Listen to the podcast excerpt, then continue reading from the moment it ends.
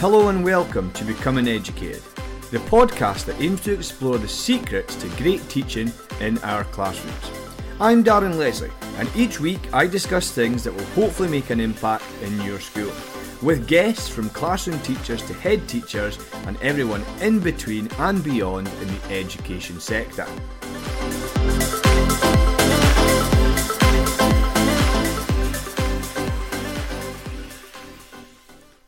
Hello and welcome to Becoming Educated. I'm Darren Leslie, and this week I am joined by Sam Elliott. Sam has been a classroom teacher since two thousand sixteen. Having grown up, lived in and taught in deprived areas, Sam possesses key insights into misbehaviour that many teachers lack. These experiences informed his approaches in his trainee and N Q T years, which, combined with his research into behaviour psychology, have since given rise to a pedagogy that borrows from both traditional and progressive philosophies, which Sam has included in his outstanding book, Asbo Teacher, an irreverent guide to surviving in challenging classrooms. And if you haven't done so already, I'd urge you to stop the podcast now and go and buy Sam's book. It is a mixture of hilarious anecdotes from his classroom experience, experiences, and it's also informed hugely by Sam's reading of education books and literature. In the podcast, I asked Sam to share his key insights into why students are naughty in the classroom, and he shares some wonderful stories from his own experience. I also asked Sam to describe what is meant by a waste man teacher, and in this he describes his formative years. We then discuss behaviour management and why, as Sam says, we should stop begging it, and I asked Sam to explain why the relationships with people comes through the learning. I asked Sam about what he means by de-individuation, which he writes about in the book, and he shares a wonderful anecdote around a pupil that he names Dalton McFlurry. We then look into Sam's pedagogy in class, and we begin by discussing quizzing and how he used quizzing to help a class gain confidence.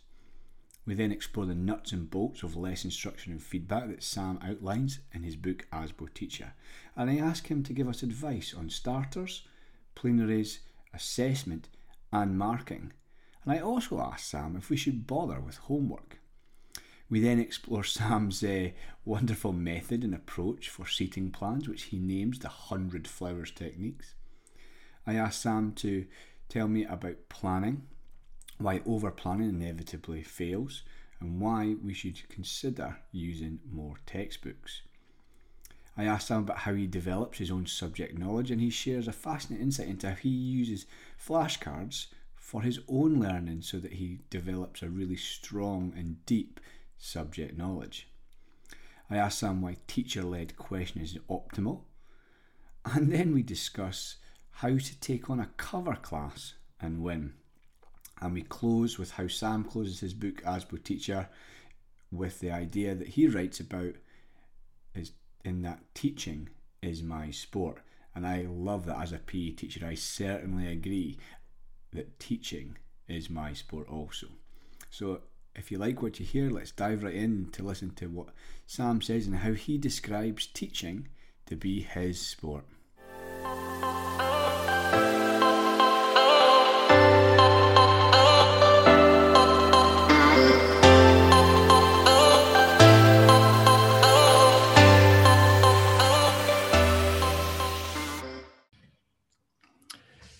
Sam Elliott, thanks so much for coming on the Becoming Educated podcast. How are you?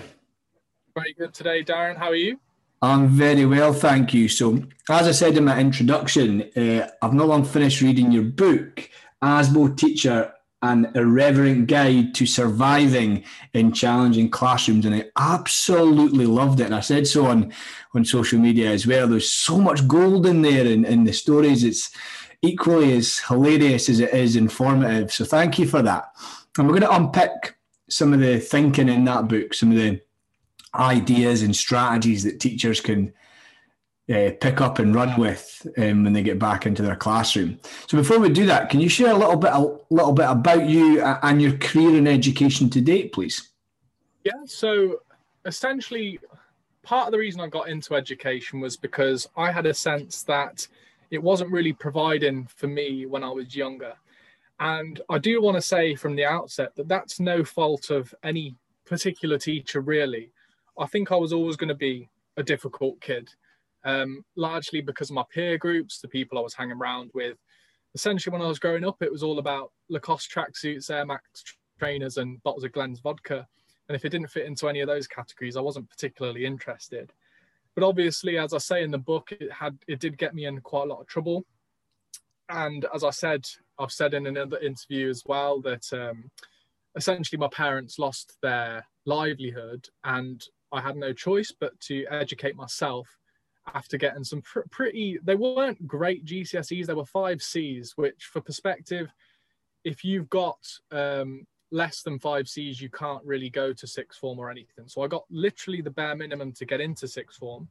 And then I educated myself essentially with the assistance of some great teachers who I've been chatting about, chatting to on uh, social media recently as well. Um, but yeah, essentially I largely educated myself with the aid of textbooks. So what that did was that gave me the drive, I suppose, to go into teaching. I was around twenty-four, I think, when I entered the profession. Um, and I started off as a grad, what they call a graduate learning coach in Chalmsley Wood. So that job was essentially, it was essentially all of the miscellaneous jobs that the other members of staff did not want to do. So it was kind of like a dustbin job, essentially. Like you would do everything that the other teachers had binned off and weren't interested in. So I taught these literacy classes for kids who couldn't go to um, Spanish, for instance, or French. They couldn't do those languages. So they were, you know, put into these little literacy classes with Mister Elliott, which was obviously fun and games because um, I'd never taught a class in my life. And um, these kids sensed it pretty much straight away. At the moment I walked in, I think they're rubbing their hands together thinking it was open season. Um, and yeah, that's something I describe in the book. Um, and I go into quite a lot of detail about that. Waste Man Teacher, the chapter's called. But I really wanted to detail it as, um, I wanted to detail it as explicitly as I could, what I'd been through, the, very diff the various different tactics that pupils have for catching you off guard. Um, but what it did was, it actually spurred me on because I was so bad at teaching that I felt compelled to improve, if only for the sake of making that one year a little bit easier. Because um, I was only going to stay in it for a year or so. I wasn't, um, I never really said to myself, I want to become a teacher or this is something I want to do forever. Um, I always thought the people who did that, I almost wonder where they were taught, where they've been taught, because when I was growing up, these teachers would be walking around school with a jaded, apathetic um, look to them, and I'd feel sorry for them. So yeah, I never had any aspirations really of becoming a teacher, and I, I did largely do it as a stopgap, but because I was bad at it and because I saw some slight improvement, I became invested in it and I continued, and then I continued until training as a P G C E, N Q T and then R Q T, um, et cetera. Brilliant, and um, which led to uh, writing writing the book. So we're going to kind of go through a kind of follow the same kind of what am I trying to say is follow the same route as the book book take with the, with the questions I'm going to ask, starting with some some of the anecdotal stories and then blending into some more practical strategies that can really help classroom teachers. But when you start off early in the book talking about why students are naughty, so can you give us some of your key insights there? Why are students naughty? I say in the book, I say something like um, it's almost like because it's there, and even then that doesn't really cover it. I think for me and my friends it wasn't like because it's there, like it was because it was funny, and given the choice between staring at a piece of work and potentially having to exert some kind of cognitive effort, why would you choose to do that when you can just rip into your teacher for an hour?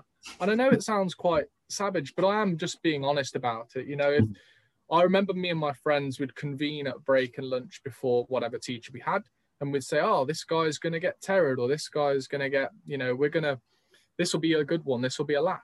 Um, and the sorts of stories that I've got into, a lot of stuff I left out of the book, largely because they didn't fit into a larger narrative arc. But to give you couple of examples. I mean, I remember this one teacher, he was my history teacher, and he was really, um, I did I did write about him in an earlier draft of the book. I called him Mister Beanstalk, I believe, but um, he was, he just didn't know what he was doing.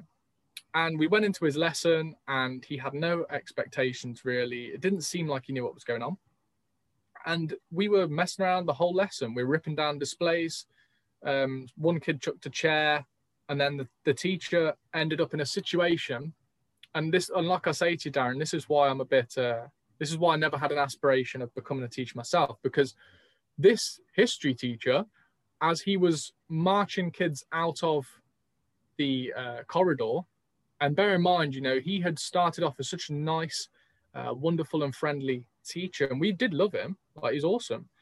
But as he was marching kids out of this corridor, you know, we could see he was getting a bit stressed and he was starting to crack a little bit. And this one lad um, refused to move for him and started mouthing off at him. And it ended up, this kid was in year eight. It ended up that the kid jumped up. He was quite a stocky lad. He jumped up and he got him in a headlock, and he put him into the girls' toilets and held the door shut. And um, the, this essentially ended the guy's career, because we never saw him again after that, because other members of staff had to be brought down. Mm-hmm. um, and he had been uh, essentially imprisoned by a school kid, a year eight, um, you know, as a fully grown man in a girl's bathroom. Um, and things like this were quite regular.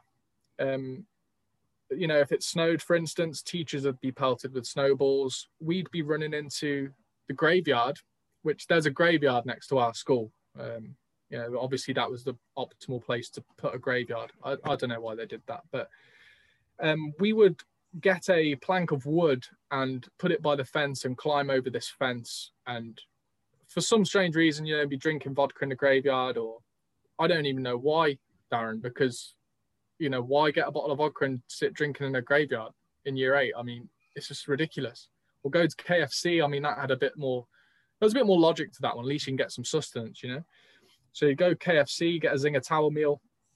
Miss Freshwater would be looking at you from the gates, because this K F C is right over the road, and she'd be like pointing and yelling at you, and you just sit there eating your K F C, you know, laughing basically, because, you know, what's she going to do? Um, and those were the those were the kinds of things we did. I suppose there was a sort of um, arms race in it. Who could do the naughtiest thing? And I remember a lot of pe a lot of peers of mine would respect you for it. I think it's largely determined by peer group. For instance, I remember I got into a fight once and I came in with a black eye, and um, I, I got a lot of cred for that. You know, a lot of people, um, you know, thought it was amazing that I had this black eye, for instance. Yeah, or, and it actually got me. Um, people sort of respected you if you had done something bad. That was that was it. It was like an inverted. I've got a friend who um, he's at a grammar. He was at a grammar school growing up, and he tells me that the ethos there was a lot more about achievement, and that the peer groups would tend to commend you for having done well in a test or having done well in some public speaking opportunity or something like that. But for me, growing up, it was largely who hopped the fence, who called the teacher a, you know, are we allowed to swear? Yeah, you can go yeah. ahead. It was like who called the teacher a bellend, or who who said who managed to be the cheekiest and get away with it. And to be perfectly honest with you, a lot of my friends did get expelled um, for saying things that were completely above and beyond. And even to this day, the school I work at, um, there is a graffiti symbol up above the tennis courts that was spray painted back in two thousand seven and and could never completely be washed clean. And it says fix, and it has a little spray paint can icon on it. And it was painted by my friend Taylor Blinko when I was growing up, and he was expelled for that. So even today, even to this day, I have these reminders of um, when I was naughty growing up. But the, re the rationale for it, I think it's something you do for fun, and it's quite heavily reinforced by the peer groups in certain schools. It's, it's interesting you talk about because it's there. Because it's fun, you know. If you want to want to jump off school and go to go to K F C and get some food, and it also the, the difference in narrative you shared there with your friend who attended the grammar school, how influential peer groups are in the peer group culture at Colonial School. That's fascinating. So I want to go back to something you said earlier about, I think it's chapter two, is um, called Waste Man Teacher. So can you can you describe to us, what is a waste man teacher? And then could you go on to talk about, you talk about, I think you said in that chapter or the next chapter, about turning around your first year ten class. So can you detail what a waste man teacher is and then go on to, to share a story about how you turned around that first year ten class? Well, with the waste man teacher thing, um, I wanted to take the mick out of myself a little bit, because I feel like a lot of teachers go through a phase of their career where it wouldn't be unreasonable to call them a bit of a waste man or waste uh, woman or whatever. So what the idea is that when you start out as a teacher, kids will routinely test your boundaries, and often they'll lure, lure you into traps, because some of these kids are very well aware of, they're very, they're very, they're attuned to you if you're quite new and clumsy. So, for instance, when I took on a, my first classes in Chalmsley Wood, they'd often ask me things like, when's my birthday? Or, um, I don't know why that's one of the questions they usually ask. They ask me, when's my birthday? Uh, one of them asked me if I was a YouTuber, um, or if I played Minecraft, or, you know, if I played Fortnite. They'd ask you these questions. And I want to make it clear, like, I'm not against having relationships or anything like that. I'm not against having a bit of um, banter with the kids. Far from, far from it, you know, I love to have those kinds of personal jokes and warm relationships with the kids. The problem is, when you're inexperienced, you're taking on so much that you don't necessarily know what is appropriate to talk about and what isn't. And, and sometimes if you get into the habits of having off-topic conversations with kids, that's going to result in you becoming a waste man teacher, because as a new member of staff, you do have to establish yourself first through subject knowledge and academic rigor. And I think that's part of why I'm quite pleased that things like direct instruction and, and explicit teaching are catching on now, because they're making the profession more rigorous than it was back in the days of carousels and card sorts and all of that stuff. Um, but with Waste Man Teacher, that was a phase that I went through, probably lasted about, probably lasted about two years or so. And even in my N Q T, it was sort of partial. You know, I'd only partially managed to reverse that impression. Um, when it came to that year ten class, that year ten class I'd taken on as a trainee when they were in year nine, and they had certain um, they had certain uh, impression of me from when I first started. Because when I first started, my mentor said to me, "Don't worry about this class. You won't have to lift a finger." And so I took her literally, and I just uh, put some question. I, I put some task on the board, some group task, and I thought, fair enough. I won't have to lift a finger. Why not? Anyway, next thing, next thing you know, is in the book, I'm I'm essentially telling them that it's my birthday in the hope that they'll stop flipping bottles um, or throwing sweets at each other, or yelling at this one lad who had autism who would read books in my lesson, which incredibly, I know it doesn't sound too disruptive, yeah, that he'd read a book in my lesson, yeah. But every time, if you ever got observed and this kid was reading a book and it wasn't history, um, you'd get in trouble for that. And a lot of the kids sort of knew that, and they would they would like mock, yell at him, like, put away the book, sir's trying to teach. Meanwhile, there's pens being smashed up and stink bombs going off, and um, that little chihuahua who I mentioned in the book um, has called me daddy in front of the whole class, which, believe me, um, was probably one of the most um, disruptive things that ever happened to me, because it just came out of nowhere, and um, they all thought it was hilarious, and um, it just resulted in me not being able to manage that class. So in terms of turning that first year ten class around, there was a strategy that I used. But as I said, I've said it in my interview with David Didau, but I think that there are different strategies and different circumstances under which an intervention is going to work. So if you start off the class with good rigor and broad subject knowledge that's targeted through questioning, if you're doing that, you probably won't need to turn a class around. But if you are a P G C E or N Q T, the likelihood is that there are classes that you've been on a slippery slope with. Um, and not just any slippery slope, you know, you're, you're strapped into the toboggan and hurtling to the bottom of that uh, slope. So what you have to do is think to yourself, how can I put the brakes on? How can I stop this?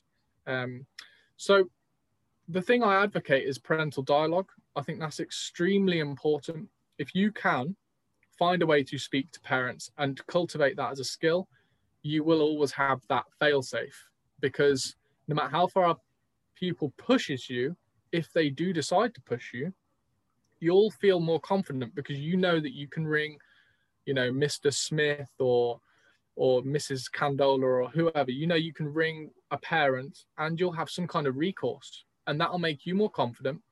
And by establishing the parental dialogue as well, you know, it's a kind of pincer strategy so that you have home and school in collaboration, both ensuring academic outcomes. And, and it, it'll just allow you to, um, to, other things will improve as a result of that. You'll probably find that uh, results in mock exams go up, or, or homeworks are more likely to be complied with as a basis of the pupil knowing that you are in contact with home. So when it comes to turning that year ten, I won't lie, in that book, that year ten class was never fully turned around because it was such an impression that I'd created, you know, the indelible, the indelible stamp of my lowly origin with that class was just impossible to remove. But I turned it around intermittently with phone calls and um, strategies such as cultivating dialogue with home. Also seating plans, how to create the seating plans, which I'll get onto later. Um, and also having very high expectations and creating tasks that ensured that I could keep pupils accountable where I had to. But as I say, the strategies for a very difficult and challenging class that you've lost respect of would be different from strategies you might have for a class you're taking on for mm-hmm. the first time. Definitely, and I think we might come back to that parent dialogue because there's some wonderful anecdotes in the book where you kind of explain in, in good detail what you how you how you talk to parents on the phone, and I think that is, is incredibly useful for for teachers that may be a bit apprehensive for talking to um, parents at phone. But it's right that you say about the pincer strategy you can have with home and uh, school, because by and large, most parents really do want the best for their their their, their child, so they will kind of help you in in. making sure you get the best out of them. So we'll dig a little bit into to behaviour management, and we've, we've kind of already alluded to this idea, but why should we um, stop begging it? And can you explain why the relationship comes through the learning? Well, I want to make it clear that um, before I go on to begging it, there's always a lot of debate about, is it relationships first or is it content first? And there's a lot of heated debates about mm. this. And I, I think it is what you know, Ashman would call a false choice fallacy. I don't think that you're realistically going to go into a class and teach a topic as dryly as possible. If you do do that, you will be terrorized as well. If you did insist solely upon content and you were Geography Bot three thousand, you'd find yourself, um, you'd find yourself, you know, walking out to the corridor and asking a cleaner if they could come in and help you or some, you know, you'd do something undignified like that because things would spiral. But at the same time, I find that on P G C E, my own personal experience with P G C E was that I was told that it's all about relationships, that you have to cultivate a relationship and that the relationship comes first. And so I misguidedly attempted to do that. And I would say things to kids like, I would ask about their day and stuff like that. But the problem is a lot of kids who are finely attuned to how experienced the members of staff are, they associate that with you being a newbie. They associate that with you being some kind of greenhorn.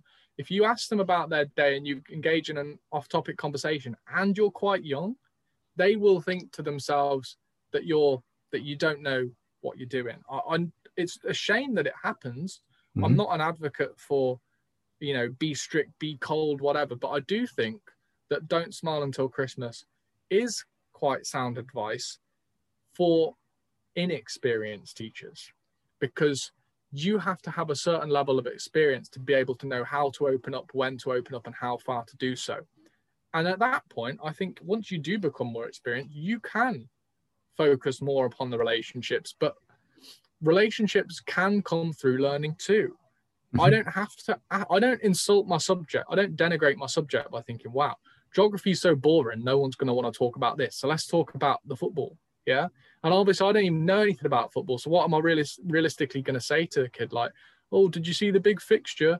Well, I don't know anything about football, and that would be obvious too. So I'm not going to beg it by trying to cultivate a fraudulent relationship. I'm not a charlatan. You know, I want to just And if I do have a personal joke, it'll often emerge out of learning. My my jokes with my geographers are always on themes like, you know, being an eco-warrior, for instance. I tell stories about me. They know that I'm not a massive, they know that I'm sort of joking when I say it, but I might say something like, you know, I've got a story in the book. I talk about how I went to the supermarket and all the milk was in bags.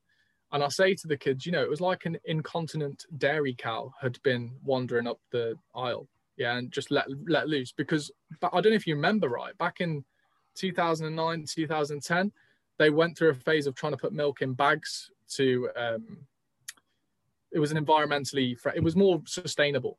Um, and so I'll tell the kids about this and I'll say, I was an eco-warrior and I'll be getting all these bags of milk. You should have seen me drive. And they, they just find it funny. I don't know why. And they would laugh at these these jokes. They'd say, sir, the milk's in bags. I'd say, yeah, not carrier bags, like little plastic bags, look like pillows.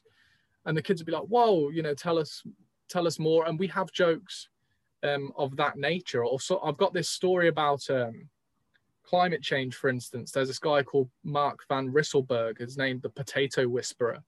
And he created a potato that grows in seawater. And that's a method of adaptation. So we always talk about the potato whisperer, and I'd say to the kids, you know, be more like the potato whisperer, guys. He's out there on the front line making these potatoes that can, you know, live in salt water. And then some kid will say something about, you know, a guy literally whispering to a potato, like, come on, you can grow if you...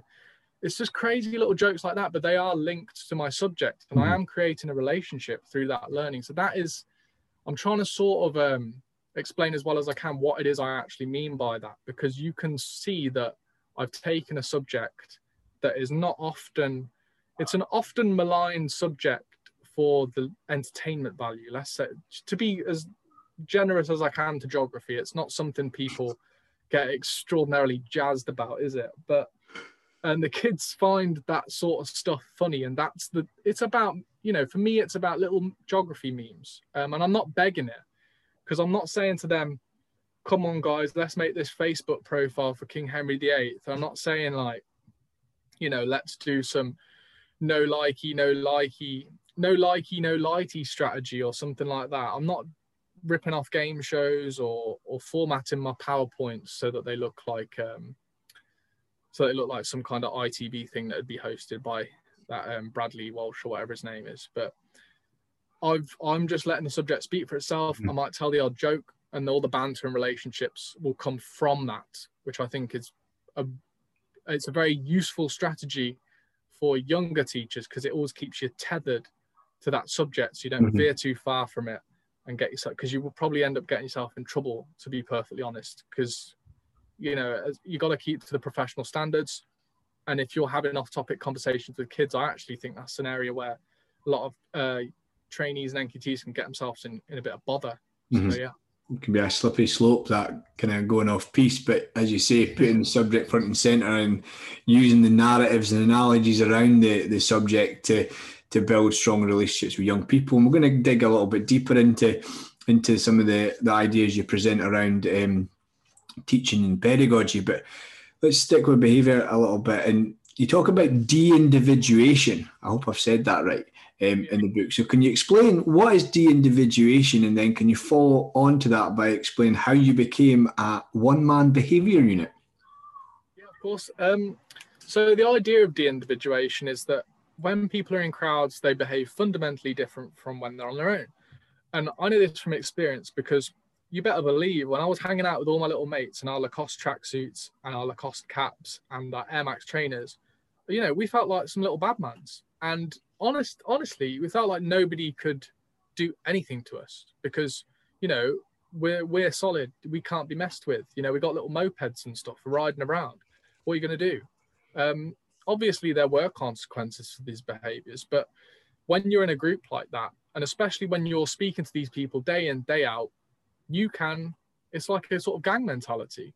Yeah, it's like you sort of gang up on teachers, and you can. you can influence the class to be able to, you know, take on a teacher.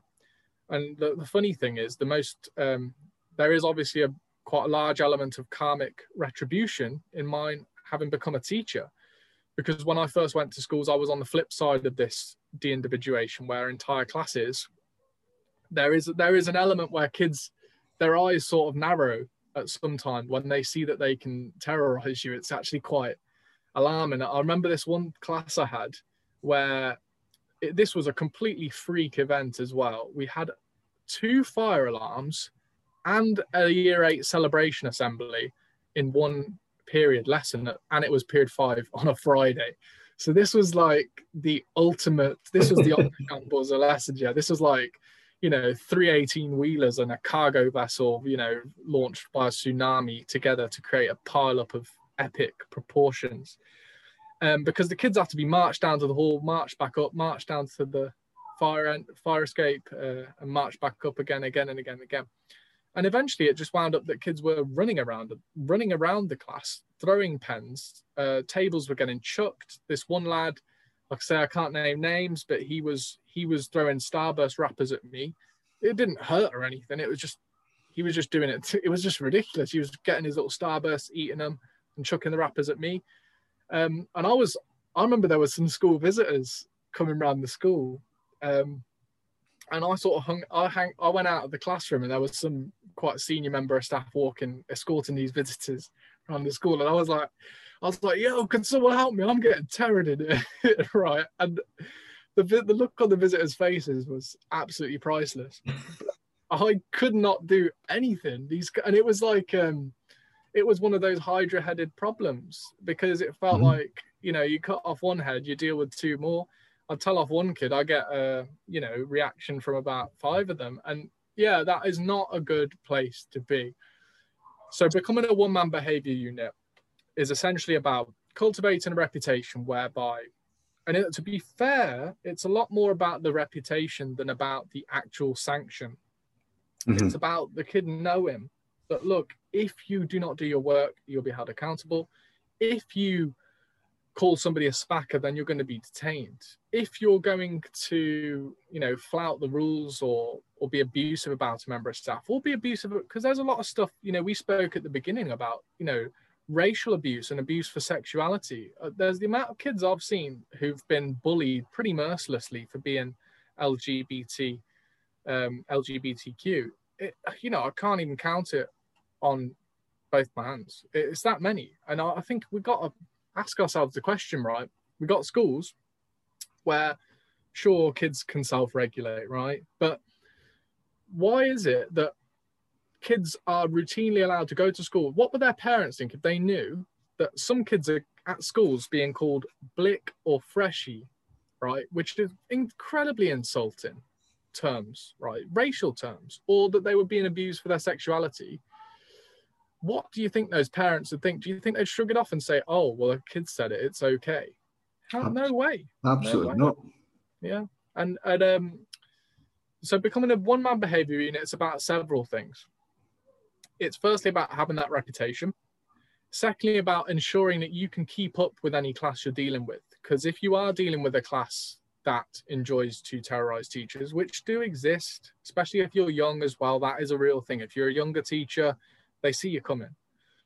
The Little Red Book is a little strategy of my own devising, and I've, I've encouraged trainees to use it over the years, and it's a good one. Because what it is, it does two things. It's a book that's very conspicuous. You hold it up and the kids know what's going on. As the kids would say, they know Wagwan, right? They know you're going to be writing some names in it. And if you do write the name in it, you don't say anything, because the worst thing you want to do is be roped into some judicial debate about whether so-and-so committed such and such on the twelfth of February or whatever, right? You don't want these, you don't want to go through the whole allegations and judicial procedures. You're just a teacher. You don't have the time for that. You know, some kids, I almost think they want to hire a union rep to come in and like represent them for you giving them a five minute detention for not doing all their work. Um, so the Little Red Book is about you being able to keep accountable and the kids being well aware that they are being kept accountable as well. Certainly, and it goes on in that chapter as well to, to talk about how you turned around the, the thinking and behaviour around a pupil called Dalton McFlurry. Can I ask you to share the tale of Dalton McFlurry, please?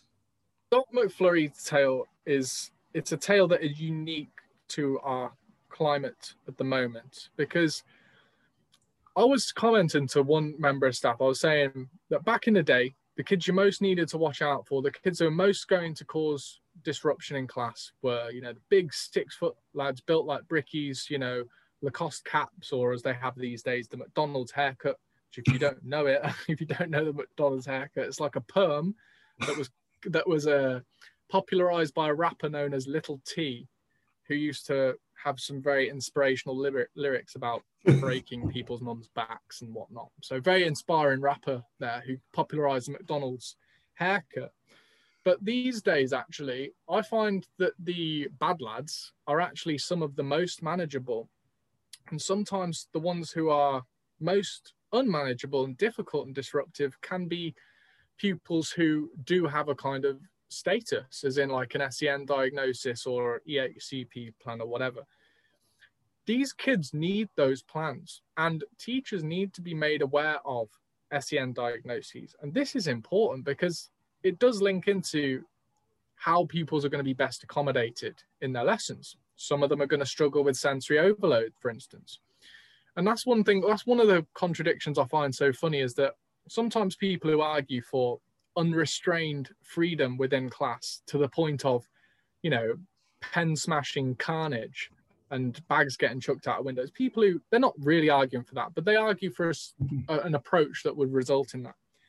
They're the ones who are often saying, you know, we need to differentiate, we need to, you know, check every moment and every second on the progress of the S E N kids, which is important.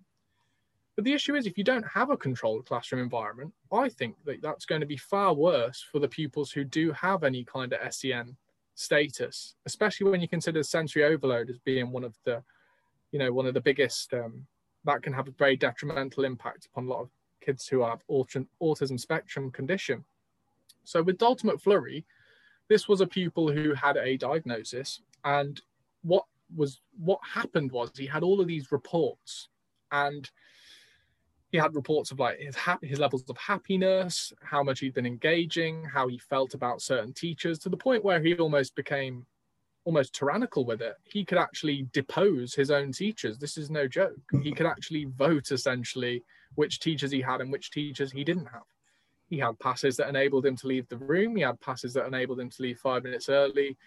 He had toys that he would take. He would take his backpack, thunk it down on the desk, and disgorge, disgorge. As I say in the book, it was like the inventory of Toys R Us that had been just deposited on his desk. Little twizzle sticks, little clicky cubes, little fidget spinners, you know, everything. It, you know, it, they would just spill onto the floor. He would actually become quite abusive to kids in the class. For instance, I didn't tell this story in the book, but one time with Dalton McFlurry, I was teaching about palm oil, which, um, as all my geographers out there will know, it's obviously very devastating for the little orangutans living in the rainforest. So don't consume palm oil if you're trying to be eco-friendly. But um, I said to the kids, look, it's lunchtime now, so let's just get out your lunch and let's see who's got some palm oil, you know, in their lunch, as a sort of, to show them how prevalent it was, because, you know, a lot of foods have it. Anyway, the kids got the lunches out, and uh, basically Dalton McFlurry starts yelling because the kid he sat next to has palm oil, and it's actually in a in a wrap. You know those little uh, sun-fried chicken wraps you get? Yeah. I didn't even know they had palm oil in them. Anyway, but it did have it. He took this. He was running around the class saying, you know, that this was a... Be he was talking about the orangutans and how, you know, you couldn't be... He was basically chastising people, and he was checking other people's lunches and, like, picking up the lunches and stuff and inspecting it for palm. And I was like, Dalton, you got to stop. You know, you can't do this. You're manhandling people's lunches. Um, in the end, he chucked the wraps in the bin, and it was just, um, it was just quite an unbelievably disruptive situation. I had to pinch myself and say to myself, "Is this actually my job? I, is, is this actually happening right now?" Um, obviously, he had to be sanctioned. The problem was, Dalton doesn't do detentions. Dalton doesn't do sanctions, right? And if you ring home, it's, you don't understand my son's needs. On other occasions, Dalton had called uh, a teacher, he'd called one teacher fat, he'd called the teacher spotty and ugly. Um, he'd said lots of things to other teachers, and there was no, there was no kind of, um, there was no resolution. to what he'd done, there were plenty of conversations. There were plenty of individuals who who saw themselves as able to administer these conversations that would um, that would patch up the relationship between pupil and teacher. But that didn't happen. It was never successful. If it was, it was only of transient success. And with myself as well, you know, he'd, you know, I mean, even we saw a squirrel crawl into the bin one day, and uh, he was he shouted out what a dirty little fucker the squirrel was for climbing in a bin. I mean, it's just very difficult mm-hmm. to deal with that when it's in your class. With Dalton, my solution was to hold him accountable for what he'd done. And the solution actually involved speaking to his parent, even though you're discouraged as a teacher from speaking to that parent because they have a E H C P plan. So I had to take upon myself to have these conversations and to say that, look, this isn't right. I know he has needs. I accommodate those needs, but I don't think your needs include chucking people's lunches in the bin because they have palm oil in them, or, or, or calling someone spotty and ugly as a member of staff. Um, and so with Dalton, the favours report, as I talked about, having him do washing up at home. I know it, it, it, it's one of those things, I just sort of came up with it on the fly. But I'd say, you know, you have to fill out this little report that I just drew on the back of a piece of paper. I said, look, you got to do the washing up two times a week, pop the washing in the washing machine for your mum three times a week, and take your brother to the park, because he'd been uh, like attacking his little brother and stuff, and his mum was getting worried. So he did all those things. His mum signed the report, and I'd speak to her every week, and she was, um, you know, she was lovely, and she'd been struggling with him. But mm-hmm. together, it links back to that pincer strategy, Darren, you know, together, not only did it improve the outcomes at school, but even at home, he stopped um, terrorising his little brother so much. So it was a job well done as far as I was concerned. So yeah, that's a lovely way to kind of, before we transition into talking about teaching pedagogy and, and classroom strategies, it's a wonderful way to sur- summarise what we've spoken about already in terms of that pincer movement, that how important parent dialogue is. And I'd really encourage listeners to buy your book, to to read the anecdotes and, and what you say on the phone to parents and, and how you've dealt with some of that. And I love the idea of the, the little red book, and also using your subject to to share the narrative and, and build that relationship through the learning. So I think that's a, a lot of really good messages for early career teachers and, and even teachers that have been teaching for a while, like myself, just to remind them that, you know, phoning home and, and kind of using that pincer strategy to support young people and achieve the best is really good. So we're now going to kind of move on a little bit. So we've kind of discussed your, what we could call your formative years in teaching. So after these formative years, you, you return to your old school. Uh, can you tell us about your year eleven class, their crisis of confidence, and the trick you uncovered with quizzing with a class that lacks confidence? Yeah, and I'm. You were talking to me about this at the start as well, or at the before we actually began recording, and said that you had recommended this um, technique to one of your trainees, I think. And um, I think it is a very simple strategy that is just very useful. And it, it's one of those things that I talk about in the book, how we need cognitive science, we need research. Um, but the issue is, if you're rigidly sticking to it one hundred percent of the time, it will only be a laboratory fiction, because there are times where you have to market in teaching, and often marketing can be quite irrational. So with this year eleven class, if I'd gone in and just done the retrieval and spacing, well, we know from surveys that kids don't actually feel as satisfied with spaced retrieval and interleaving. It is more effective, but they don't feel it is. They feel that rereading the material or having mm. immediate feedback is like more effective, don't they? So what my strategy is, it's very simple. You have eight questions on a PowerPoint, the answers animate in. And what you do is you select pupils, you get all the kids to do the quiz first, then you start to select pupils to tell you the answer as you're animating in. What that does is it combines cold calling with the test, so that every kid knows that that pressure is going to be there to answer a question, and that it could be anyone. So they better have done the quiz. And then with um with this class, though, I found that the questioning and the cold calling, it was very tough. Every time I'd pick a pupil to answer, they would have this sort of flinching, fearful, because they didn't know. They didn't know. It was a new topic to them. And they were just, um, they were very conscious of what they didn't know. And um, I felt like they felt geography was harder than it actually was. Mm-hmm.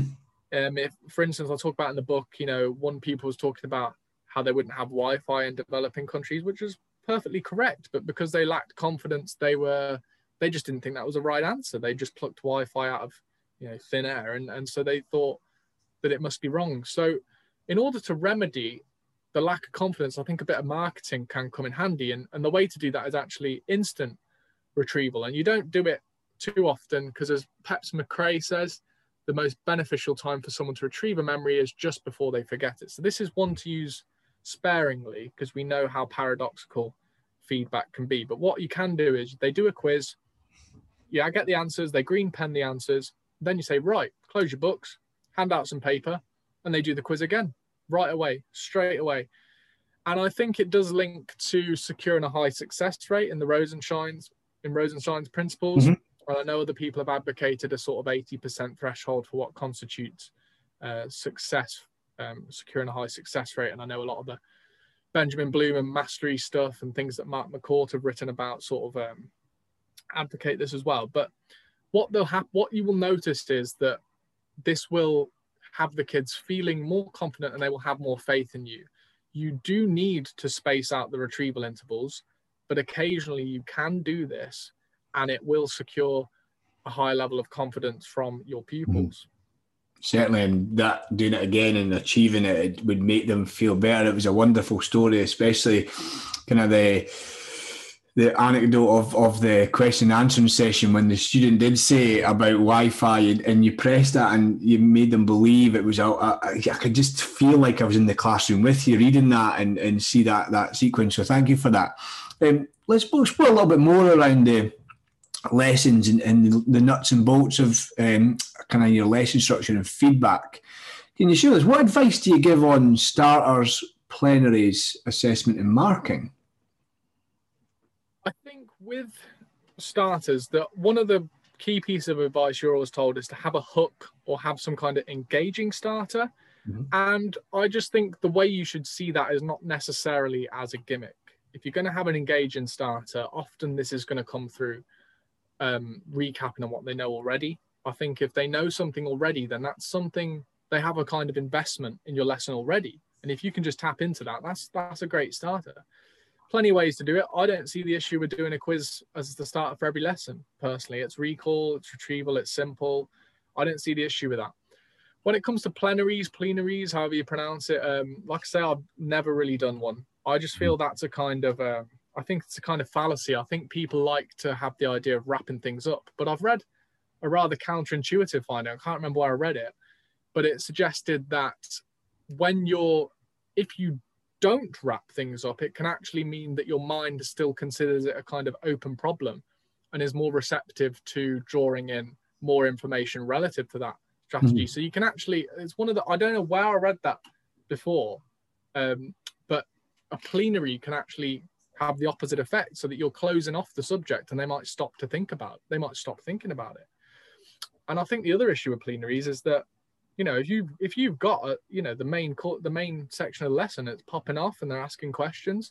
Um, why would you want to just why would you want to just cut that off? You know, with a with an untested task that might be, you know, if the Reformation was a dessert, what would it be? You know, um, strawberry strawberry. Uh, souffle or what, you know, it's it's not great for a bake-off, is it? Like having the kids think about pastries and tiramisu or whatever when they've been talking about the Reformation, I think it's a little bit gimmicky. So I'll probably give plenaries a miss. With assessment, I think, you know, read Christodoulou, read Making Good Progress if you haven't already. I think that's probably the seminal work on assessment. I referenced it in my book. But I think when it comes to assessment, you have to understand just how difficult it is. And you have to ask yourself the question, what is it about? And you have to ask yourself the question, are you testing to assess or are you testing as a learning tool? So, you know, as Benedict Carey says, you know, achievement tests are learning devices. They should not just be considered as tools for measuring achievement. And I think we get a bit neurotic in the, in the profession sometimes. We, we're trying to measure progress every two seconds. It's almost like... Um, Imagine you were on a date with someone, yeah, and you kept saying to on the date, you were like, "How's this going? Am I doing all right?" Do you, um, you know, imagine you were saying that. You think, "How's this date going? Um, you you wouldn't get a call back, would you? Let's be honest. Um, and I think it's similar with teaching. I think um, if you're constantly neurotically testing for how well you're doing, then there's not only is there an element of egotism in that, but I also think you're not, you're gonna, that's an opportunity cost in what you could be, you know, making progress in terms of the learning or through planning. So I think that with the message really of Christodoulou's work is that assessment is fraught with so many difficulties. Mm-hmm. And I think linking it to Ashman, Ashman talks about breaking down the knowledge domain into very small chunks, almost to the extent that the chunks are so small that you could use mini whiteboards. Uh, I slate mini whiteboards in my book, but I do see what Ashman is saying, that if you've broken down the domain into chunks that can be asked, answered with a pretty open and shut question, that you could potentially use mini whiteboards. And that would be a valid form of formative assessment. I think the issue is that when a when an assessment is taken as kind of, a lot of people, for instance, Darren, they still use formative assessment, and they they think that that has to be recorded, you see. Mm-hmm. Because, well, I don't know why. I don't think even Dylan Wiliam knows why, because Dylan Wiliam's complained about it multiple times, multiple occasions. He said, why are people recording what is supposed to be a formative assessment? If I'm having a lesson with a driving instructor, and I, you know, mess up on a roundabout, he's not going to whip out his MacBook and start recording, oh, you know, you did useless on this roundabout, let's go and do seven others and I can fill up the rest of the columns. It's just, uh, it's a madness. It's a madness. Um, it is. It's just, and I know where it comes from, though, because having worked in an inadequate school, Ofsted-wise, these people think they have to create a paper trail. Mm-hmm. And I actually got told, I've been told um, by...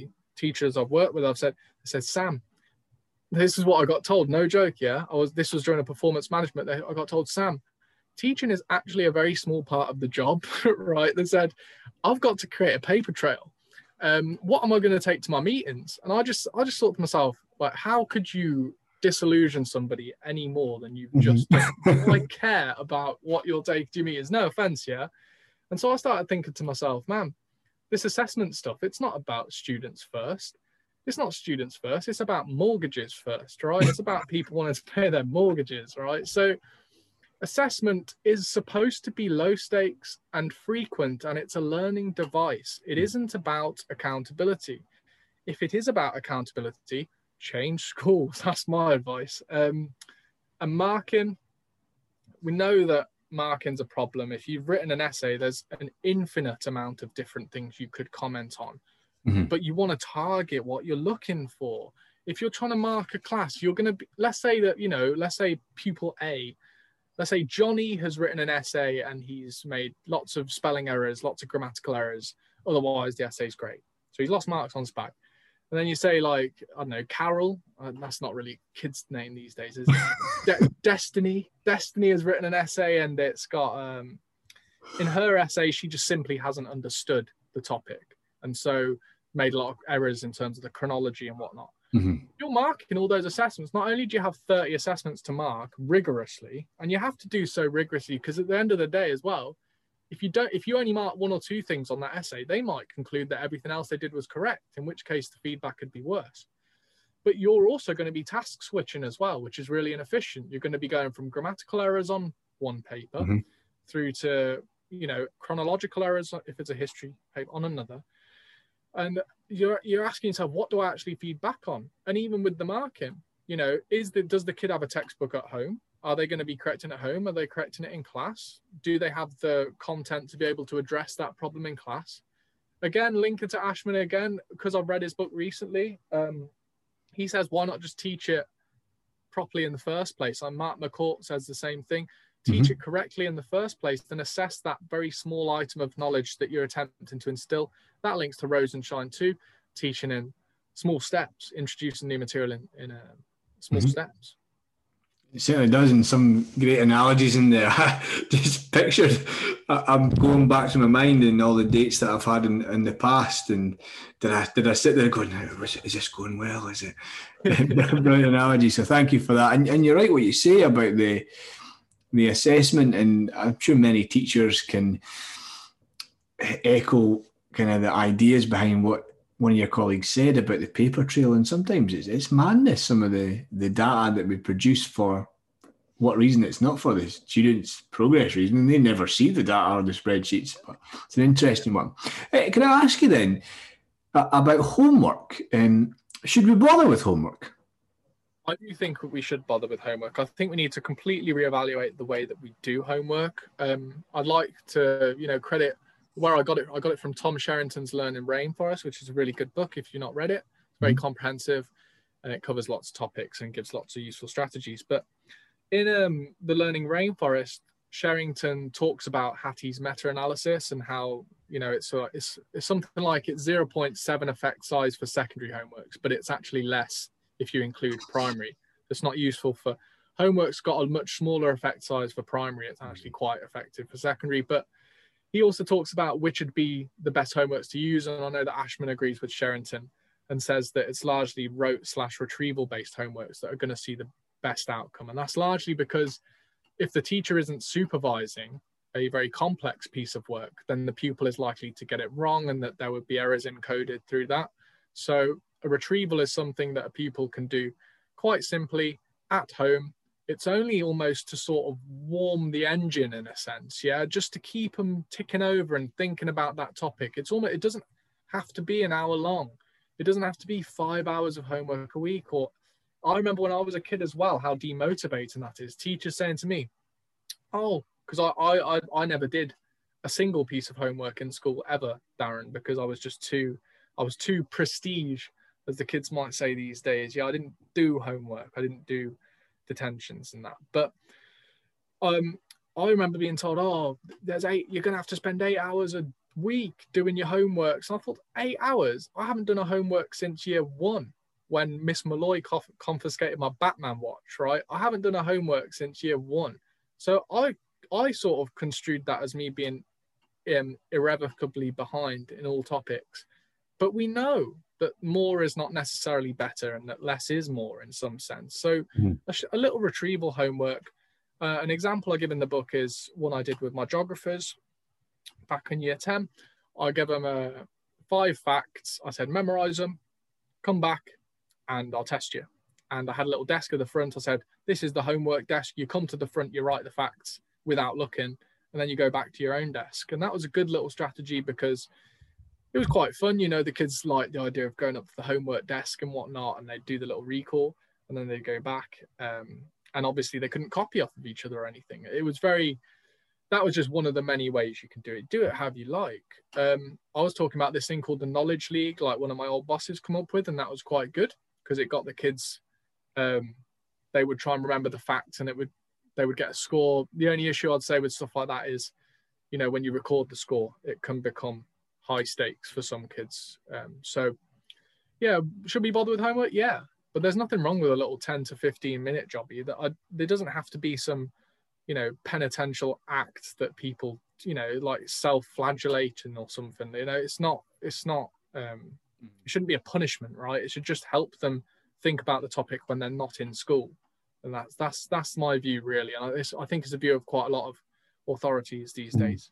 Certainly, and linking back to the, the quizzing and the, the space retrieval, I like that idea of just uh, thing that, and I thoroughly enjoyed what the reading that bit about the, the facts and see it as, you know, you can see the kids taking great pride in being able to walk up and write the facts and hand you hand you the, the slip of paper because they remember it, and it, it's not really an onerous, that's not really an onerous homework. And like you said, when you were referencing Ashman and, and Sherrington, you don't want kids going home and doing this wild bit of homework that their parents can't help with and they've got to stress themselves out about it. If you have small kind of little homeworks that they can do quite quickly and they, while they're waiting for the dinner to come, dinner to come down, they're just doing some ones and that's it done and they can get on with their evening. It's, it's a great way to think about it. Um, next up, uh, let's chat about seating plans. I, I really enjoyed this, this chapter and this idea. So can you share with us, what is the Hundred Flowers Technique? The Hundred Flowers Technique. Obviously, it's a sort of facetious like name for it. Um, basically, with a seating plan, I was always being told to do mixed ability seating plan, or I'd be told to do a boy-girl seating plan or something. And I'd have people coming into my room and saying, Sam, the seating plan's not mixed ability. We've got to have it mixed ability. And I'll be thinking, I'll be thinking to myself, why? the class is going perfectly. Why? What's the reason for that? Um, and I don't, I think a lot of the time, you know, there's some school-wide policy on seating plans and, you know, school leaders, they want to ensure uniformity. But for me, it depends on the class. And I found a technique that works really well. And I've used it with, I don't use it with every class, to be honest. I usually do use it for tougher classes, but you can use it with any class. It's, it's a good one. Before I start to explain it, it's important to understand that self-regulation is not really achievable for, it's not something you can just expect all kids to do. As I said in the beginning, you know, messing around is fun. Messing around is a good laugh. You know, eating crisps and stuff in lesson or throwing sweets at people. You know, that for me, when I was growing up, that was a spice of life, right? You know, messing around, take out your Game Boy, play a bit of Mario Kart, why not? Right? That was just the way to, that was just fun.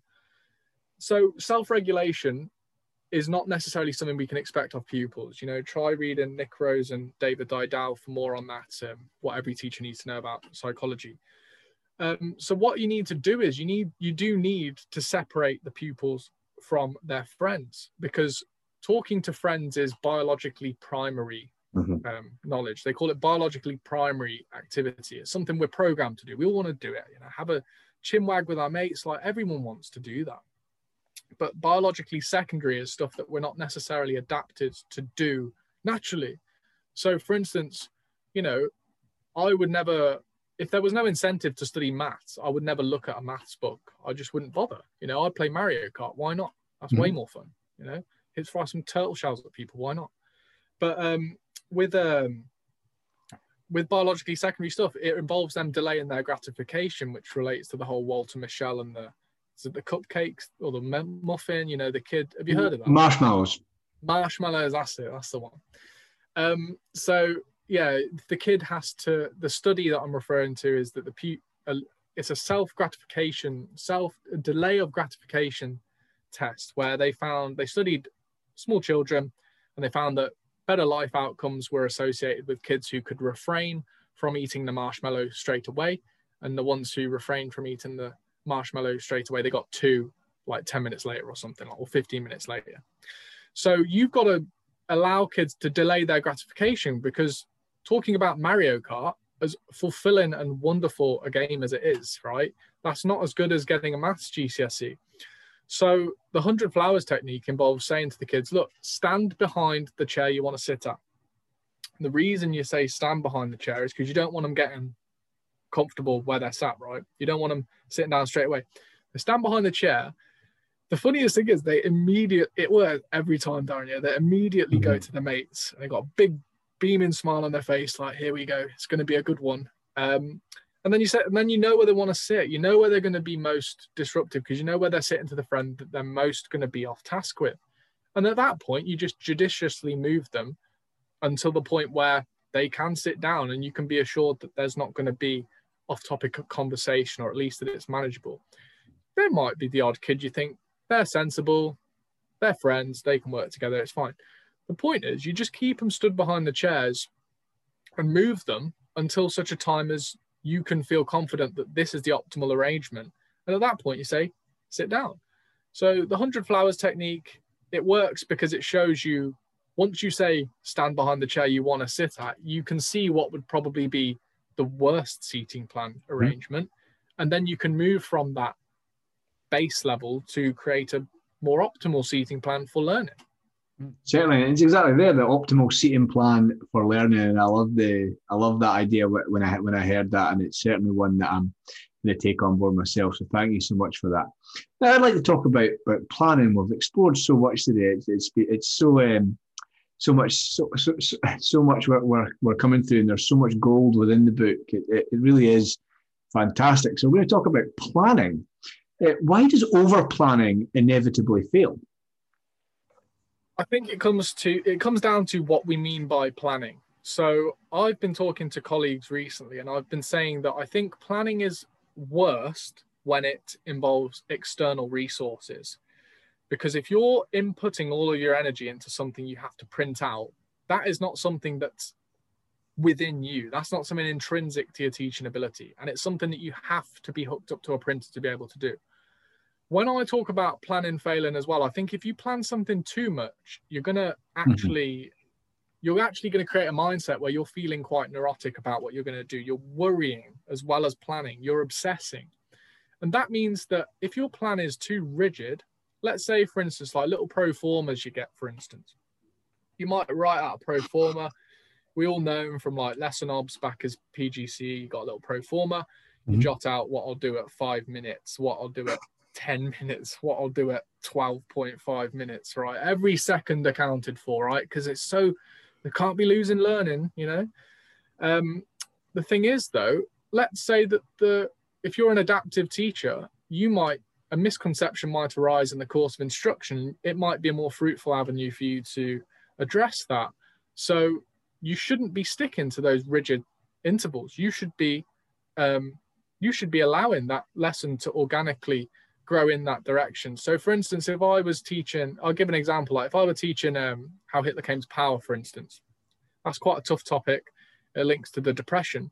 But I might notice that the pupils are confusing the Great Depression with the hyperinflation mm-hmm. of nineteen twenty-three. So I might say, right, the hyperinflation was where the money spiraled out of control and that you had to weigh it at the shops to be able to buy something, and people were burning it for fuel because they didn't have any, because it was actually cheaper than purchasing wood. Whereas the Great Depression was an economic, was largely to do with the collapse of a bubble um, in America that led to the withdrawal of loans from Weimar. And I would go through that. I would be using that lesson at that point because I, I am knowledgeable enough to be able to do that. So when it comes to planning, I would say, why not plan for every eventuality and just make sure that you know the topic inside out, round and round, every which way possible. And um, I know you said you're a fan of my flashcards, uh, Darren, and to be fair, I am as well, because as a subject, as a non-subject specialist, look, I'll tell you the truth, right? When I became a geography teacher, I have no qualifications in geography. I'm not even going to lie. I didn't have a geography G C S E. I dropped the A-level. And um, some someone just came up to me one day and says, hey, Sam, do you want to teach geography? I said, sure. And so I became a geography teacher and I didn't know anything about geography. Like I say in the book, you know, I thought some, uh, some kid told me she'd been to Torquay over the weekend. I thought she'd been to Spain. And she says... She says, no, sir, Turkey, you're thinking of Turkey, that's in Spain. And I was like, oh, okay. Um, so essentially, uh, I knew no geography. So I used uh, flashcards to expedite the acquisition of subject knowledge. And that helped me immensely. And I think if you can do that, that is a form of planning. Doesn't necessarily have to take place in the hours, you know, those last few coffee sips before an observation. You can do it whenever you want, but it'll serve you forever. And the best thing is, if you can get that knowledge into your head, it's going to iteratively become stronger every time you retrieve it. And you're just going to, it may seem like it's a lot of work to commit something, to, to commit a subject to memory, but actually the dividends make it well mm-hmm. worth it. Because you, you can look at, we all know them as teachers, Darren, is sit around the staff room, you know, slouching on a desk, you know, not, not worrying, looking very insouciant and drinking a coffee like nothing's, you know, like nothing's, there's no pressure on them. And that's because they know what they know what they've got to do, and they can go in with a board pen and their life is almost like entirely stress-free. So yeah, I think with planning, plan in such a way that it's sustainable, you're not overly reliant on resources, and so that you know the subject well enough to be able to adapt mid-instruction. I like that, and, and I absolutely love the, the idea of flashcards to develop your own knowledge, and it's something that all teachers can do to make sure that they're fully confident in your own knowledge, because you can then adapt your teaching so much better and, and use stories and analogies so much better when it's in your memory. And I thoroughly enjoyed when you, and with David Didau, you even showed your flashcards to show. I've got my flashcards here. It was it was great, and it was like, a great he, was, he was like, well, he, he goes, well, um, I, I haven't used those myself. I'll just, the thing is, though, a lot of teachers, they find the idea of doing that, they find that sort of, um, they just wouldn't do that. Because I think when we become teachers, Darren, we assume, mm-hmm. no, we, we almost assume to ourselves we're above revising, like a little, you know, we're not a kid, why revise? I think there's a bit of a, I think that that's a bit complacent, mm-hmm. you know? Um, you know, if you if you learn about it by writing, doing flashcards, whatever, But I've got no qualms about sitting down like some little sixth form here and just, uh, you know, being a little tryhard and doing my flashcards, like whatever. It works. It does mm-hmm. the job. So whatever you can do to um, strengthen your subject knowledge, what's good for the goose is good for the gander. If it works for the kids, retrieval practice is going to work for the professional as well. So why not? Certainly, there's always going to be areas of your of your subject that you maybe didn't study at university or so on that it's well worth knowing yeah. because, as you say, the what you can do with it when you're in the classroom and where you can go with it is great. And you spoke a little bit about resources there. Can you tell me a little bit about your thinking around using textbooks? So I think textbooks solve a lot of the issues that we currently have um, in schools. I think with schools currently, every time I open Microsoft Teams or the shared area, I swiftly feel myself having a migraine because there's such and such a document in Drive C, you know, and on this file and, uh, you know, staff resources, you've got document X. So here's, you know, someone will tell me, they're like, Sam, oh, I've got a lesson for you to do. And, and I'll be like, oh, good, nice one. They said, yeah, it's on the share drive. And it's, oh, you've only got to print out like ten card sorts and a carousel task. Like, no, brother. I, I mean, I can't go bankrupting myself at the printer. So textbooks are a neat and handy little way around that. And, and I think um, I think it's good for the kids too. I think they're seeing the content in a standardized way. I think that if you're if you're sharing a class with another teacher, they might teach in an entirely different way to you. But that seeing that same information on the same spread is going to give that kid, it's going to anchor them to that topic. So it might give them more continuity. If the kids own or possess the textbooks or revision guides, that's going to enable them to become independent.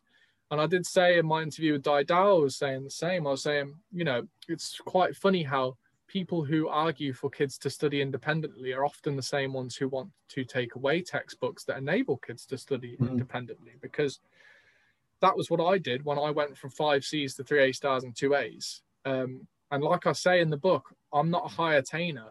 That's not That's not some kind of boast. I worked hours, hours for that, you know, to go from five C's to three A's and two A's. And I used textbooks because I could look at the contents page and I knew the whole course. That was it. I didn't need a knowledge organizer. I didn't need a skills organizer. I didn't need somebody sequencing the curriculum and putting it into my head. I did it all myself. Um, and so for me, the textbook was a real source of um, solace because, as I say in the book, you know, my family had lost everything. I needed a way to be assured of making progress, and having that textbook page. I mean, I've said it to people before. I've heard teachers have said to me, Sam, well, they don't say this exactly, but they say, Sam, you know, we've got to sequence the curriculum. Can you sequence the curriculum for this? Or can you, can we create the curriculum for this and go away and create a scheme of work? And, and I just said to them, I'll just put take out the textbook triumphantly and say, I've got your scheme of work right here, and turn to the contents page. Obviously, it's met with a, it's not met with the warmest reception um, because, you know, teaching is a paper trail game, Darren. So, you know, it's not, you know, and I, and I, I will say one thing before I move on, but there's something I didn't talk about in the book that um, I, I do think there's an incentive on leaders to produce these documents, you see. Um, I think it's one of those, I think it's a sort of Goodhart's Law type thing where, you know, often teachers will be credited and evaluated on the basis of what departmental documents they are producing, and that those documents will become a kind of currency, um, even though, just as with the hyperinflation, the more of them there are, the less value they have.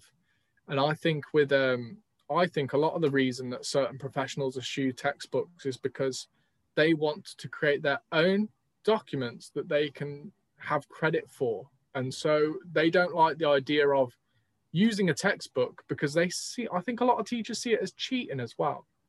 I think they either see it as cheating, like if that textbook teacher uses a textbook, they obviously have some kind of weak subject knowledge, even when Dylan Wiliam has, you know, noted all many kinds of benefits from textbooks, including for early years teach for early um, career teachers who have weaker subject knowledge, and even in terms of being superior to digital resources in terms of the retention of knowledge. I think there's that too.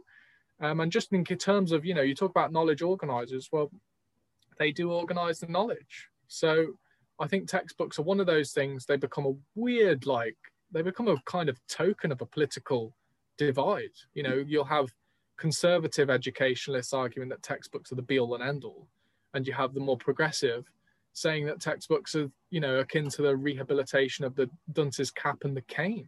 I mean, we need to be able to, like, we still use desks and chairs, don't we? It's like, mm-hmm. I feel like with the way it is with some people, they feel like, because a lot of things, because education in Victorian times, um, or even, you know, during George Orwell has a story about um, his his upbringing at a, a, a school, a private school growing up. Um, and there's horror stories about kids being hit with canes because they couldn't do the Latin conjugation, you know, mm-hmm. in enough, in quick enough, in record time.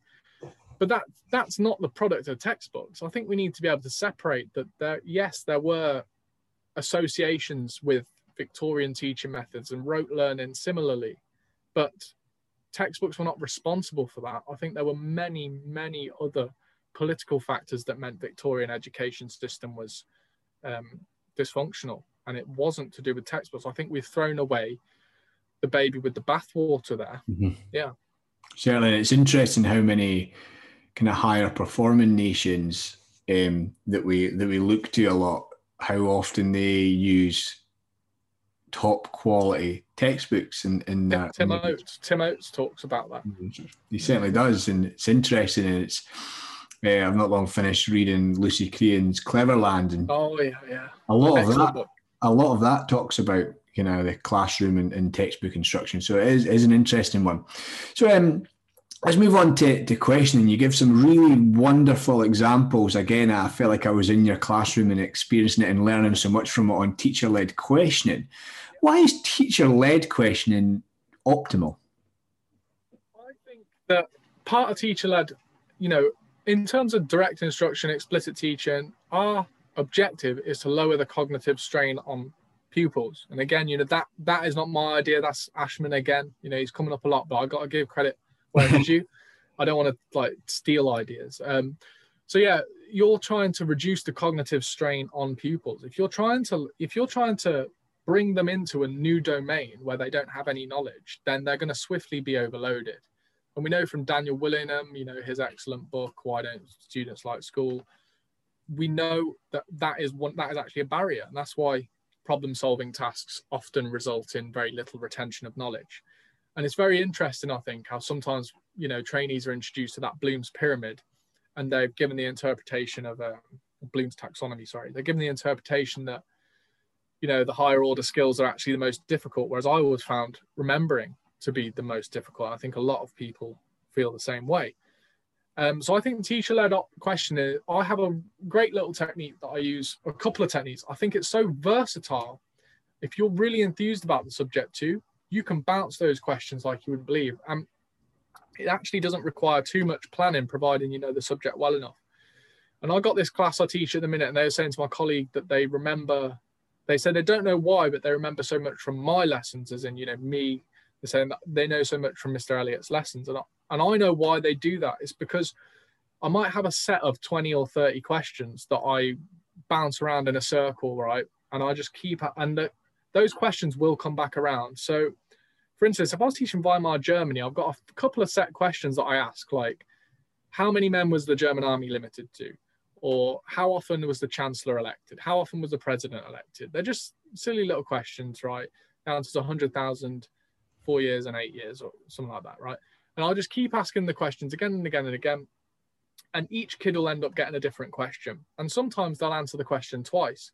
And I don't necessarily keep track. I don't necessarily say, oh, pupil A answered question B on uh, on minute seventeen of my lesson. I just sort of, in a low stakes manner, bounce the questions around. And I'm very keen on getting, um, if they don't know how to pronounce something, for instance, if they say, if they don't pronounce Versailles correctly, or if they don't pronounce one of the key terms correctly, I'll have them say it back to me, you know? I'll have them t- say that word back to me so that I'm certain that they understand it. So I had this one kid, he was saying Karl Liebknecht and Rosa Luxemburg like three times, four times. He ended up getting to like ten times he'd repeat it, but he knew it. He knew he knew the names of those two key figures in um, Weimar German history. And I just bounce those questions around again and again and again. And I re- I revisit them again and again and again. And I think you shouldn't be averse to just spinning off a whole lesson on the basis of teacher-led questioning. You can do that. There is nothing wrong with doing that. Um, the reason I think it's good is because it's very low rent. You don't have to print anything for that. It's going to enhance your own subject knowledge because you have to think on the spot a lot. You have to improvise. You have to be spontaneous. You've taken away all the crutches. When you're doing teacher-led questioning like that, that's it. That's you out there on the bicycle, right? Dinging the, you know, you're dinging the bell and your stabilizers are gone and you're riding, you're pedaling your little bike, right? And that's it. No stabilizers, no support. You will improve as a teacher by putting yourself out into that, that uncertain territory of uh, teacher-led questioning. It's very fast-paced. It can be really rapid. It can be really versatile. You can change it up. You can pop in a quiz. You can have, uh, and I think it links back to my whole, don't be too rigid with your planning. You don't have to sit there and formulate a timetable for every, you know, you don't have to have every stop on the learning itinerary mapped out, right? You can afford to use spontaneity. That is good. You know, we don't know every single thing about teaching. There is no way to scientifically stipulate every single thing that has to go into it. If you know enough about your subject, you fire enough questions, and you link them into the stories as well. The stories I was telling you about, um, for instance, if I'm teaching geography, I'll talk about the potato whisperer, or I'll talk about the milk being in bags in the supermarket, or, or, or whatever. I, I have all these little strategies for trying to secure some kind of engagement, and they link in, the narratives and the stories link in with the questioning. And, and I think that is very fertile area mm-hmm. for teachers to tap into, because as they do that more and more and more, they're going to progress and grow, although it is very difficult initially. Definitely. And I like the kind of the idea of, of starting with the stabilizers and taking them off. And it links back to what we said about subject knowledge and your use of flashcards, because you're committing so much of the content of the courses to memory, you're able to then bounce so many questions off the off the students and, and design quizzes on the hoof that you wouldn't be able to do if you just didn't have that body of knowledge. So it shows how important it is that we do have a deep subject knowledge so that we can do that. And linking back way back to the start, we're talking about behaviour and putting the the, the subject, Uh, building relationships to the learning. I mean, the, the deeper your knowledge is, the, the better that is. And a couple more questions before we move on to, to the quick fire. And, and um, next one is, is this around cover classes. Not many people write about cover classes, which I found this one really, really interesting. How do we take on a cover class and win? I think the key is to, well, there's a couple of ways to do it. I think if you're going into an area that's completely out of your comfort zone, it's always good to have a little bit of a swat up on the topic before actually setting foot in the class. But the key thing is to try, and again, it comes back to marketing. The reason I talk about it is because you are going to, once you're, I think you can get them after the first term of your N Q T. I'm pretty sure that after the winter term of N Q T in England, that you can start getting covers. So they pop up on your timetable, little yellow block on Sims, the yellow block of Doom, and you're going to go into that cover. And potentially, you know, there's going to be some bottle flipping and fidget spinners flying through the air if you're not careful. So um, I think the key is, as I say in the book, I make a joke in the book. I, I say, if I was teaching P E, for instance, I might say, I'm the regional boxing champion, but I won't tell the kids that the region was my back was my uh, back garden with three of my friends. Um, so something like that, like a little bluff in a sense, you know. Mm. If I were teaching a maths lessons, for instance, I'll go into a lesson. I'll say, you know what, you know, I'm an excellent mathematician. I'm brilliant. You know, the maths that I know is of such a high level, and I'll say that sort of thing to the kids, and they find it quite funny.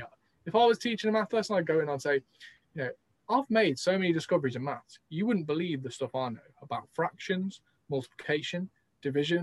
Obviously, it's it's just nonsense, isn't it? But I'm talking like, so I'm just talking in that sort of um, manner. I'm trying to secure engagement, and largely, providing the teacher has left some kind of activity, I would set up a way for that activity to take up time. You have to remember with a cover class, it isn't the same as teaching properly. It isn't the same as teaching with integrity. You're essentially teaching in a manner that you don't want to be terrorized. You don't want incidents happening. You don't want kids getting punched in the face or something. Like, you don't want kids getting, you don't want someone's Fanta to miraculously explode and, you know, douse somebody in sticky orange fluid, right? You don't want a kid drinking Copperberg's mixed fruit at the back of your class, which is something that happened at one of our old schools. Um, little tin of Copperberg's mixed fruit found at the back of a lesson after a cover. I mean, what's that about? Um, so you have to be in such, you have to be able to behave in such a manner that you can control the classroom. I think a lot of it is to do with how you present yourself. Kids can see the moment you're not confident, to do with your posture. If you mm-hmm. break eye contact, obviously don't stare at people either. You have to be careful. You know, when I say, when I give some kind of advice, don't take it too literally. Like if I say don't break eye contact, obviously if you're trying to stare a kid out, that's an issue as well, but don't flinch from a kid who's looking at you. Make sure that you're giving strong eye contact and you're talking directly to everybody you're teaching, because you're going to signal to them.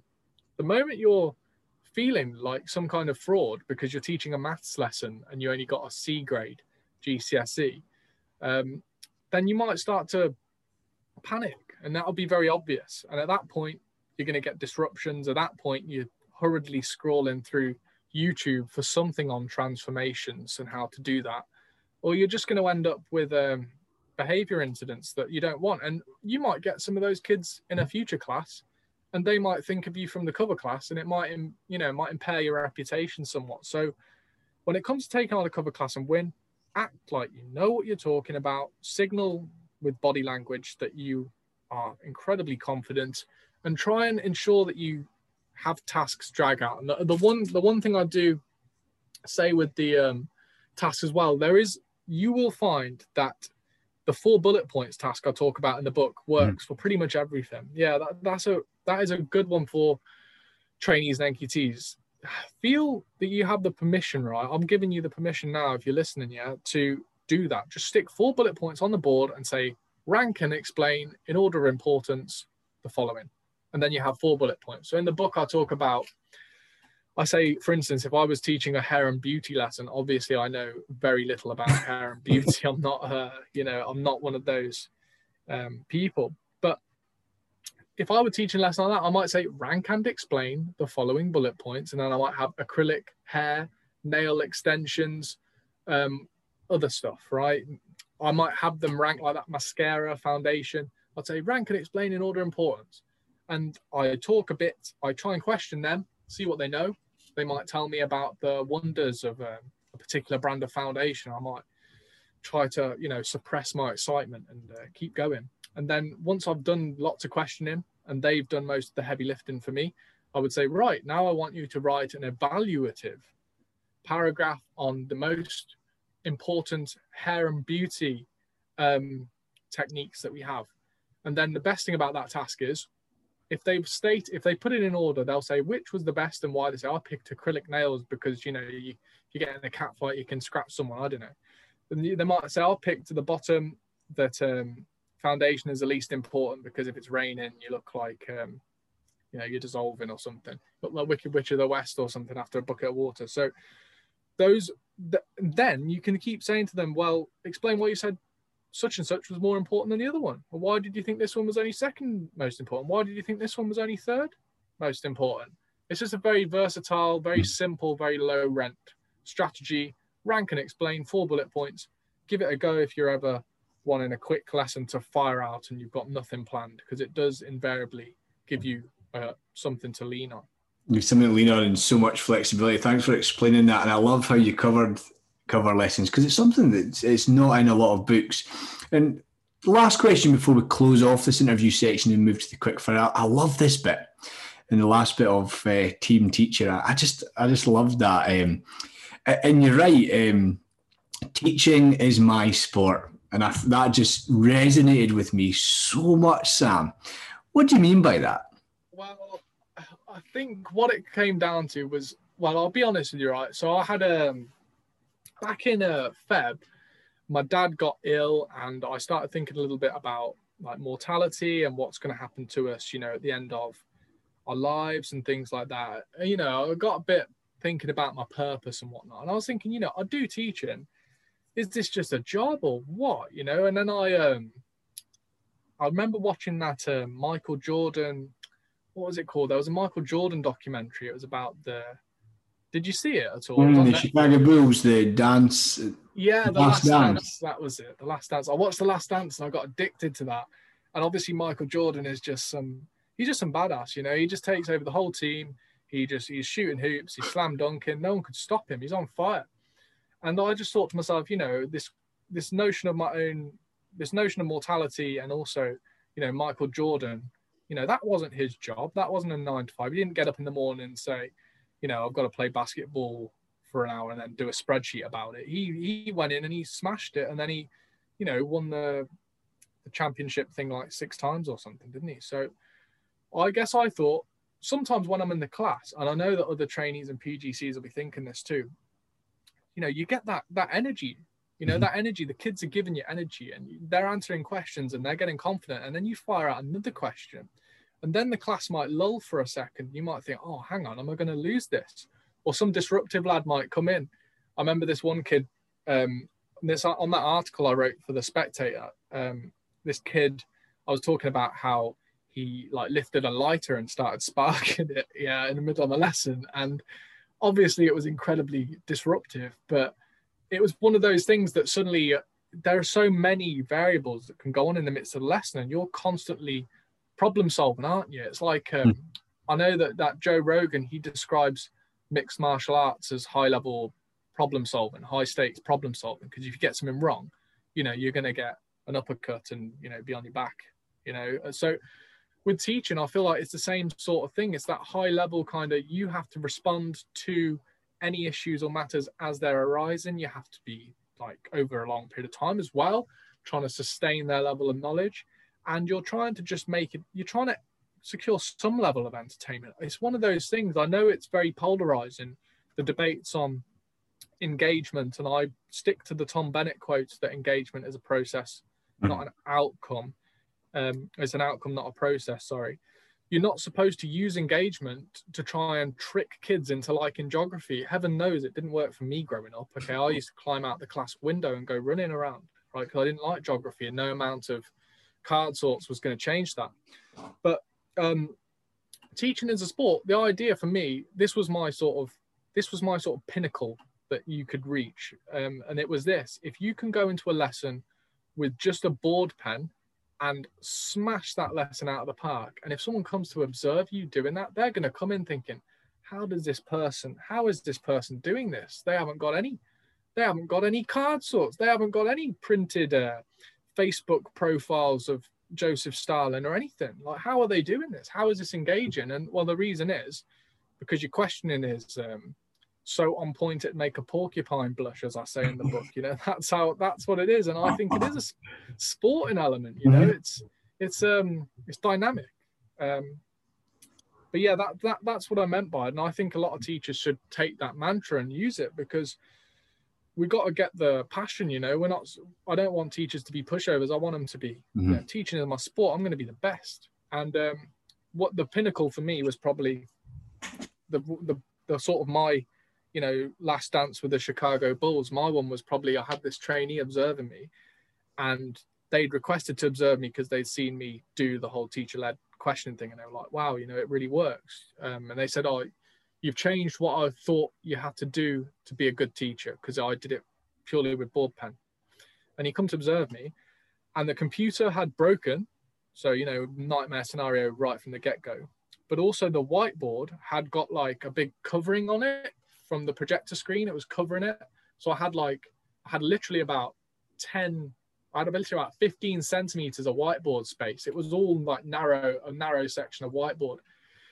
But because I knew Versailles well enough, my teacher-led question, I just pulled something out of the bag, you know, and it was like question after question. It was slam dunk after slam dunk, and then a couple of free throws, and then, a, you know, an alley-oop as well. Like I just, I did do a good job on that because I knew it really well. And believe me, in the past, Um, you know, I've had lessons where I've been terrored on that same subject. So for me, um, that was my last dance with the Chicago Bulls um, in terms of that class. And the trainee was just um, very struck with what I'd done. But I did say to him, you know, I've taught this lesson about thirty-five times now, mm. um, but now it's it's my sport. So yeah, teaching is my sport. That's that's as best as I can encapsulate it. Definitely. I, I feel the very, very same. I loved it when I read that. And, and I love that analogy with the... with The Last Dance. What a program. If you haven't watched that, you really need to do. Michael Jordan is such a fascinating man. He was going to he was going to win the world championships, and nothing was getting in his way. The, the, the, the, the, the way that he talks about it and the examples, what what an athlete. But you're right, teaching is is my sport. I love that one about the board. Give me a board, pen, and a whiteboard, and class full of kids, and I, I'll do my business. So, what a way to close the interview. Thank you so much, Sam. So we're going to move on to my quick fire questions. These are three questions that I ask every guest.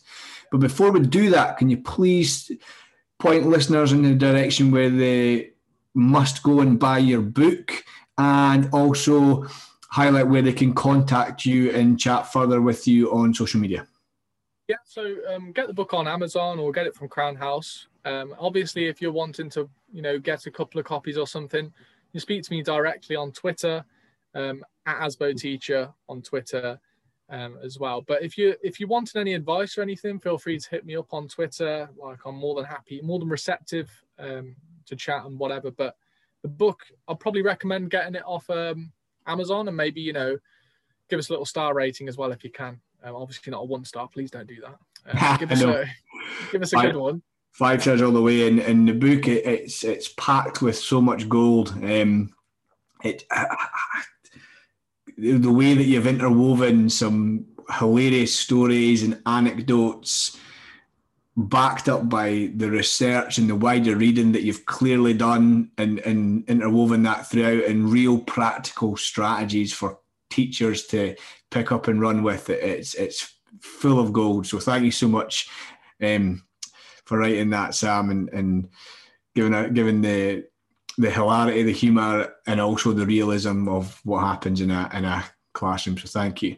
Uh, so we're now going to go into the quickfire round. Three questions. Uh, what your initial sh- sh- thoughts, short and snappy, what you believe in, what you think um, about some pretty wide topics. Are you ready for them? Yeah. So number one is, what makes great teaching for you? Subject knowledge honed iteratively over time. So lots of lessons you've taught many, many, many, many times. You just know it inside out, and you know exactly what question to ask when, honed from iterative experiences of teaching over a long period of time. Definitely, and that sums up a lot of what we've spoken about. So number two there is, what one thing would you prioritise to bring about great teaching in every classroom? Textbooks and teacher-led questioning, more retrieval practice, a better understanding of interleaving as well, and probably quickly just to say performance versus learning. Not always knee-jerk looking at a teacher and saying, oh, the kids haven't performed well in lesson, therefore they're not learning anything. Understanding mm-hmm. that performance is a poor proxy for learning, and that it's a long-term game that is very difficult to measure. And maybe go and get a copy of Christodoulou's Making Good Progress so that you understand just how tricky a topic assessment can be. I think those things together. But yeah, teacher-led and textbooks and quizzing, I would say, would be the things. Definitely. I love that that three ideas of teacher-led, textbooks and, and quizzing, and a great a nod to a great book we mentioned earlier on in the podcast. My final question to you, Sam, is, if you could change just one thing in education, what would that be? I read a really interesting tweet the other day from Tom Rogers, and he said he proposed a new structure for schools whereby there would be a head teacher, and then there would be a quite flat distribution of um, ordinary teachers who took on more responsibility. Um, and I definitely would see other roles in that too. Like, definitely we need pastoral managers and stuff too, and, and maybe some subject, the occasional subject lead or something like that. But I think that sort of structure would be excellent, because you've got a head, then you've got the teachers taking responsibility across subject areas with a higher wage potentially, which, you know, I think we could all get on board with that one too. But um, I think that would be good, because I think the issue is that a lot of the time when we have a good idea in education, it's thoroughly distorted by accountability pressures, because there's people above, people above, people above, and loads of different layers where there's just ripe scope for communi- miscommunication. You know, for instance, an example I told David Didau in that interview the other day, metacognition winds up becoming an A five booklet that doesn't relate to any subject specifically and has to be used by all teachers, no matter what.